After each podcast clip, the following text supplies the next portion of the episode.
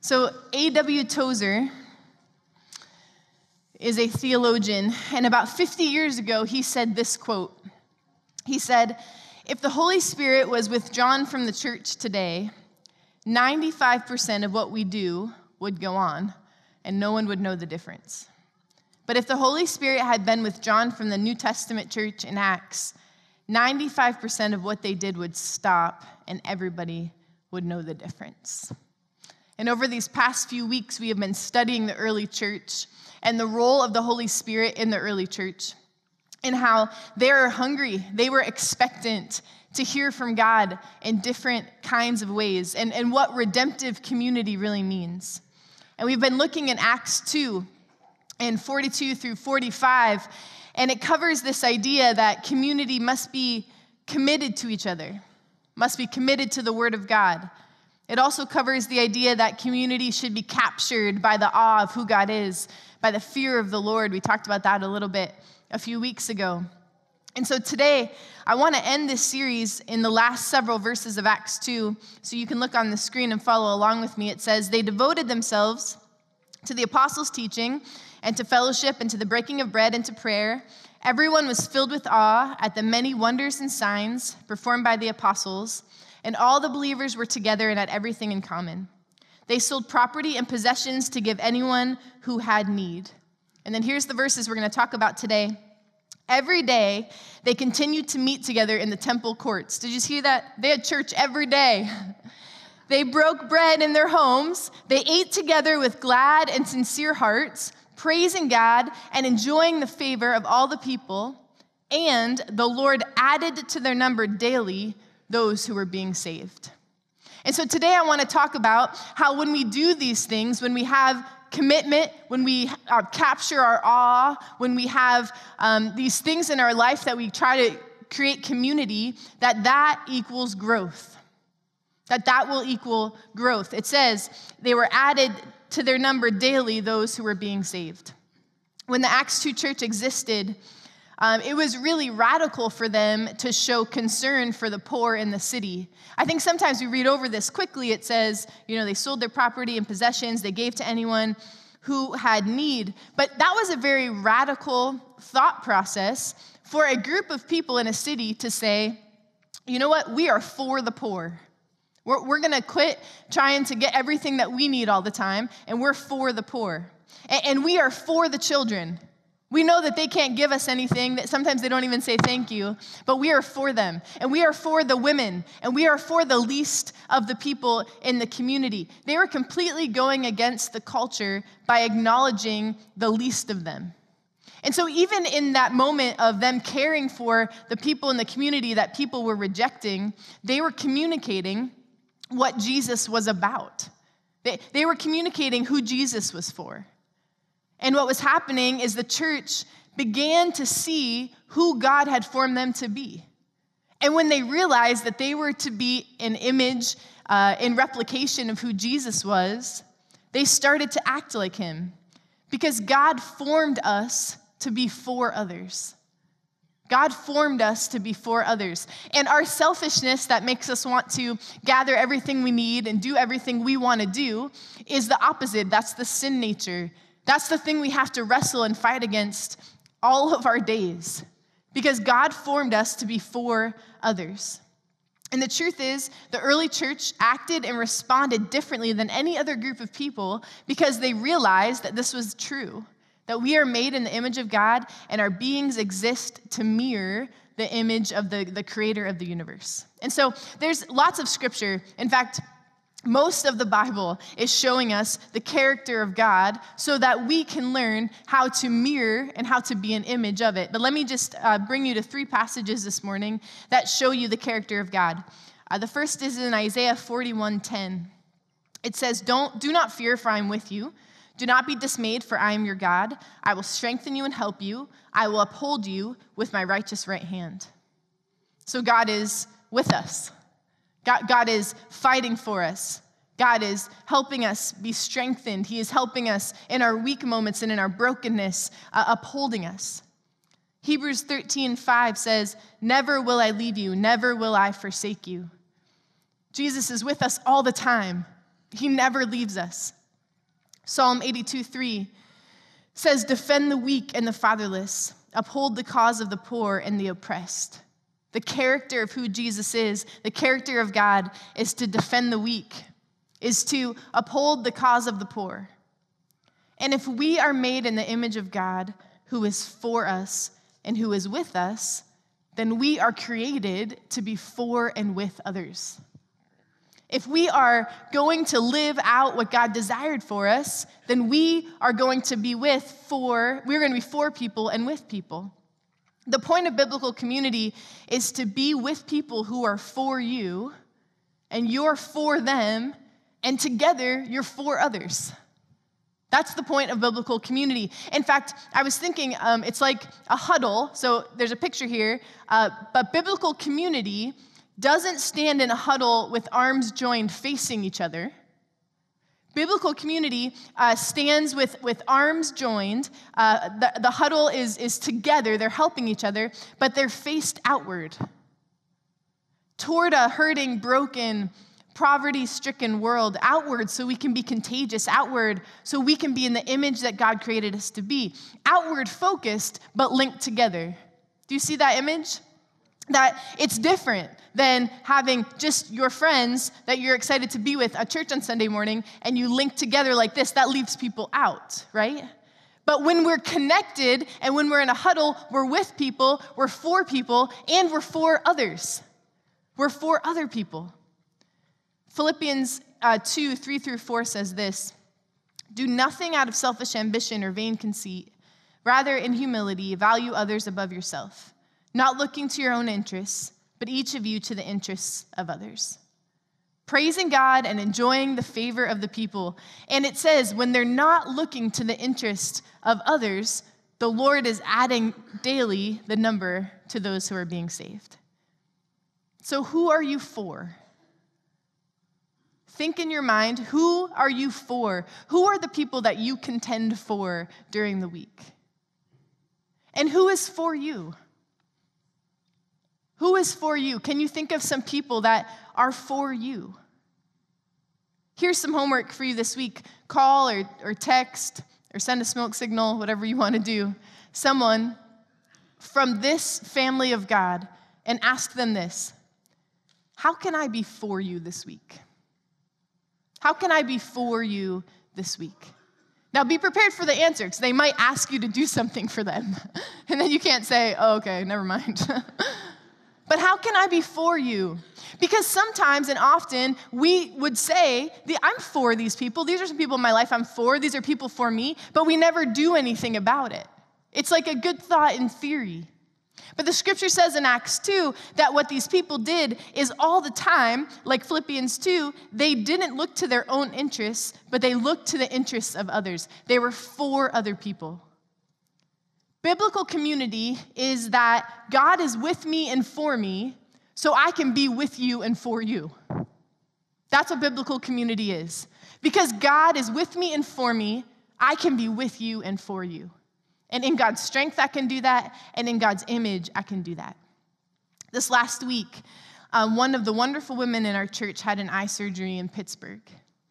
And you can't drive yourself to and from an eye surgery. That's not a good plan. That's free advice, okay? You can take that with you. She didn't have any family that could help her out.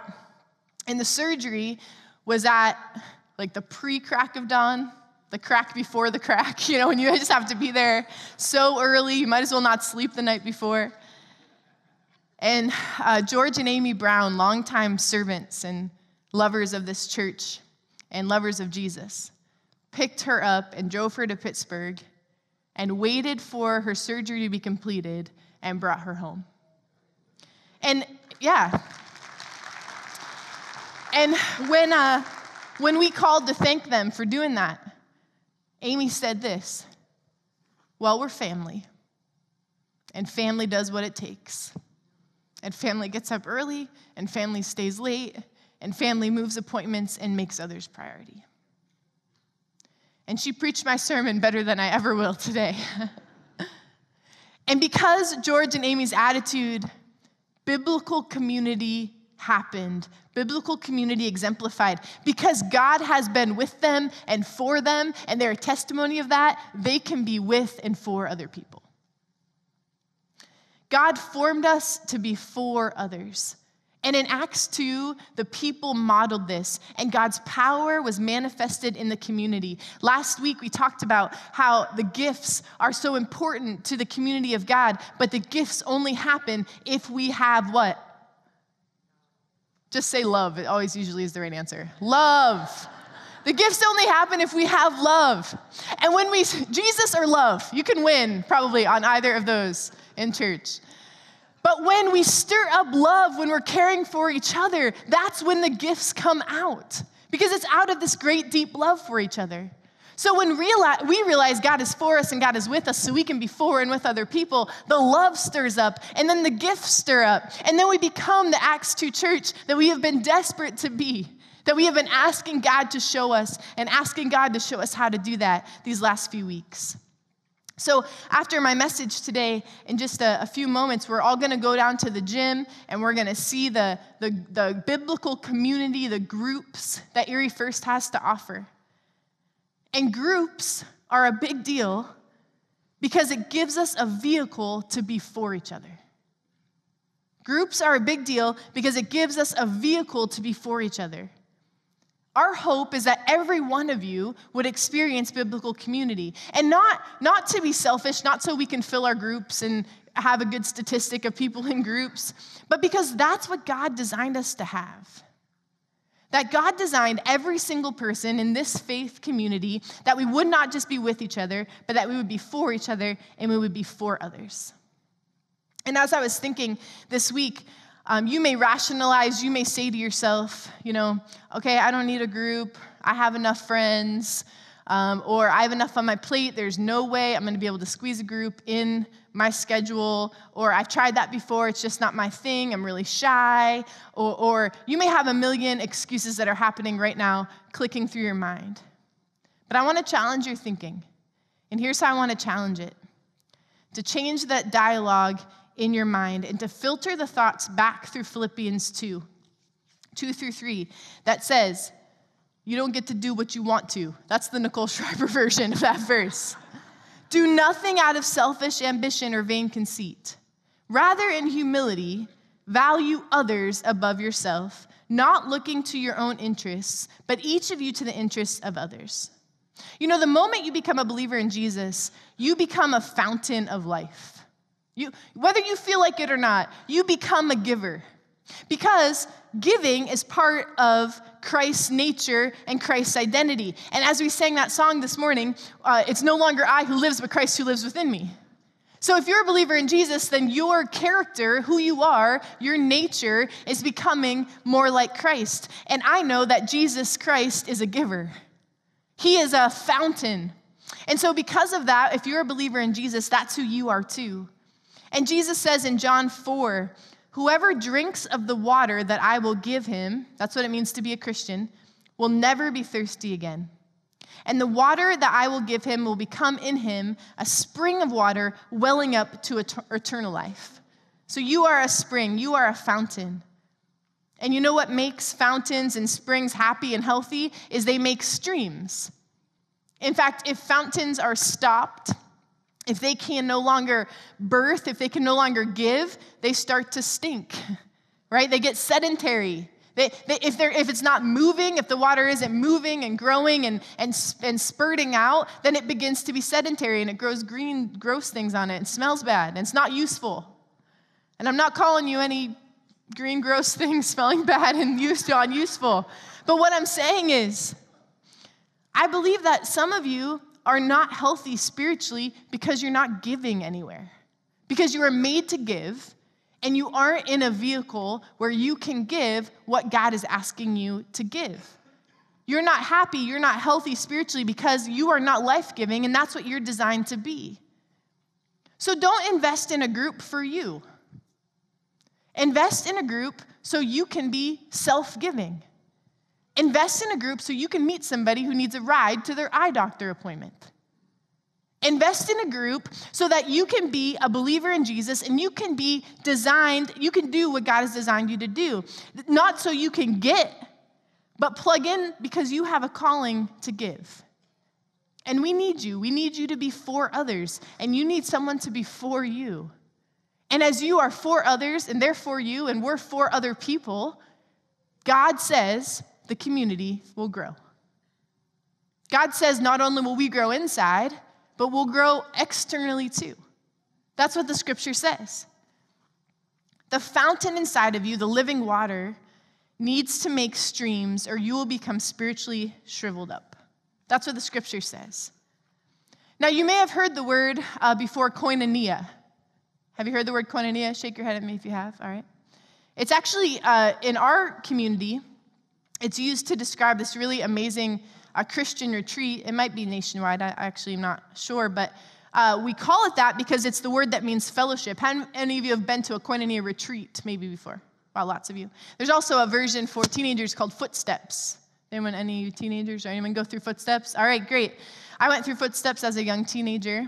And um, Paul says in 1 Corinthians 1 9, you were called into the fellowship of his Son, Jesus Christ our Lord. And that word fellowship is actually the word koinonia in the original language.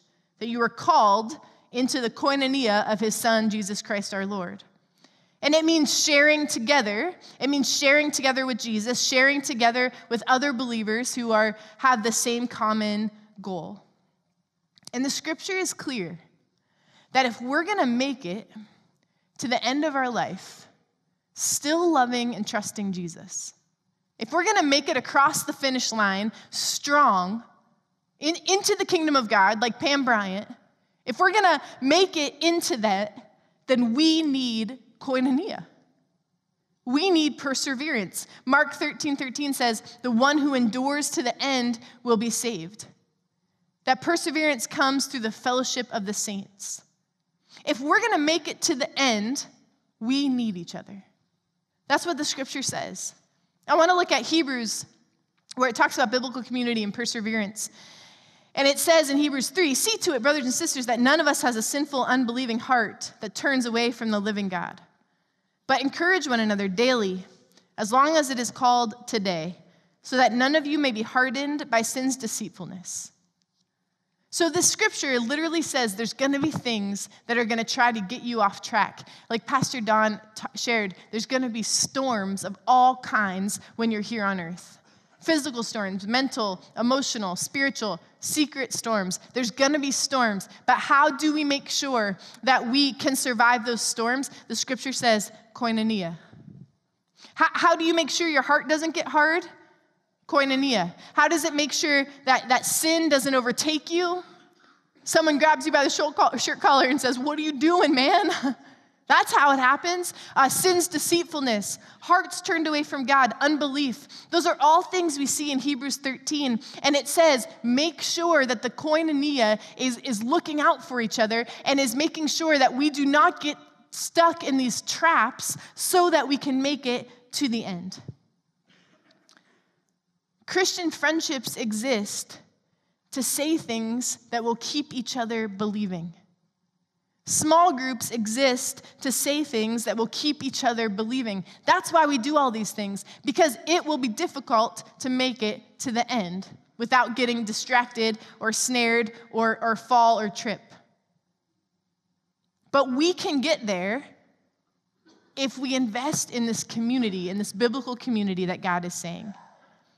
The enemy tries always to get us to believe that there are other things more preferable or more desirable than giving our lives to Christ. Even if you've served God for a very long time, sometimes it comes in, in, in forms that you can kind of ignore. And maybe he, you know, the enemy can be very, very tricky. And the enemy wants us to make anything and everything more valuable than Jesus. But these are the thoughts that lead us to destruction. And the thing that biblical community should be saying to each other all the time is God is better. Christ is better. His way is better. Don't get distracted. Don't get hung up on that. You don't, you don't need that to make yourself have value. You don't need that to make yourself uh, um, feel like in this world you've succeeded. God is better, Christ is better, His way is better. And the undertone of every conversation, the direction of every smaller group that meets together, and the tone and the communication of worship always beats this drum that His word, His way, His future, His greatness, His friendship is better better than anything and all things this world has to offer. That is what biblical community does. And when those voices are not very loud in our minds because we have not created a vehicle for us to be hear those things, then we forget that. You know, I believe 90% of the time the conversations between Christians are not in a crisis of faith environment. You want Chipotle or Moe's? I don't know. Who has the free chips? You know, those are the conversations. Let's go, let's go fellowship together. But every one of those exhortations counts for eternity. Because the truth is, we are either weakening people's affections for God or we're strengthening them. We're either speaking life or speaking death. There is no neutral. We are either building up toward heaven or tearing down toward hell. We are either building the church in love growing a community, becoming committed and captured, or we are drifting like a boat without an anchor. We get to choose. Every conversation matters. There are no meaningless moments. Life is, is awesomely meaningful at every moment. So, where do we go from here? I believe that we begin asking each other, How can I be for you? Let that be part of our conversation. How can I be for you? How can I help you? How can I be for you in this moment? How can I be for you? How can I continue to speak into your life what biblical community should say that God is better, God is enough, don't leave him. Be strong. God has you in his hand. It is like we talked last week, there were so many words. Don't quit now. Don't quit now. Regina shared, go get your stuff. Don't quit now because God is better. He is enough. He's never going to leave you. He is for you and with you so you can be for and with each other. And that model of biblical community allows the rest of, of the church, the rest of what we see in Acts 2, to spring up and to grow. We will persevere, we will not be shaken, but we need each other. But we need each other. Hebrews 3 that I read says, exhort one another. What does it say there? Every day. Every day. As long as it is called today, that none of you may be hardened by the deceitfulness of sin. That scripture is saying, if we do not exhort one another, we will be hardened by the deceitfulness of sin. Do you see that? So, the way that we will escape the deceitfulness of sin is if we exhort one another every day. Groups isn't just a system, it's not just a procedure that we're trying to implement. But we didn't have a system before, so we're putting in a system. It didn't come about because the staff sat in a room and thought we needed something to do. It is vital to our perseverance as believers the pastors and the council and the people of this church want each of you to start this journey of God and finish it strong, to run across that finish line like you could go 10 more miles. Because we have exhorted you and encouraged you in biblical community so much that there's no chance you're quitting now. That is what our heart is. And so God formed us to be for others. And when we begin to communicate that to each other and take up each other's burdens and be for others, I believe that the Holy Spirit of God will be unstoppable in this community and in this city. Two of you are excited about that. You can work on it later. so at this time, I'm going to pray. And as a church community, we're all going to go down to the gym. Now, some of you are going to be tempted to escape, all right? I know. So we bought cookies because we thought that that would at least get you there to eat a cookie. If you're a small group leader, you can go now and get yourself ready. There are some refreshments down there. But I do want to ask you, I do want to ask you, even just for a few minutes, I, we, we made sure service was in a good time today so that you could uh, spend some time down there. Even if you're already involved, you might say, I have my group, my group is good, I am all set. I want to encourage you to go down there and exhort other people every day to get involved in a group. To say that because I've been in a group, I, have really benefited. I felt like my relationship with God has been stronger. I've persevered. You should sign up too. Go down there and exhort each other. Maybe you might walk down there and say, okay, there's really no room in my schedule. That's okay. Just walk down there and eat a cookie and smile at me like you're pretending to look at it. But ask the Lord, God, where is it that biblical community can be alive in my life? Because I need it in order to finish strong. I need it so I can persevere in the faith. God is enough, His way is the best, Jesus is better. And the scripture says we have to have people telling us that almost every minute of every day if we want to survive the storms and the culture that we face. So let's do this together as a family. I want to remind you uh, to grab your kids at Inside Out or the nursery before you head to the gym. But let me pray, and then we'll all head down there. Father God, I thank you that you are for us. God, that you are with us. Lord, I thank you that you designed uh, this idea of community because you so desperately wanted us to be the image of who you are. God, you wanted us to show every person everywhere that you are for them and with them. And so, God, I pray that we would begin to be people who look at one another and say, How can I be for you today? How can I be with you today? How can I be for you in this ordinary day? How can I be for you in this crisis? How can I uh, exude the presence of God by just being for you? God, I pray that today many people would find a connection into biblical community. And I'm asking, Lord, that you would do something amazing and powerful in this church, God, because we are ready and we want all of you that there is.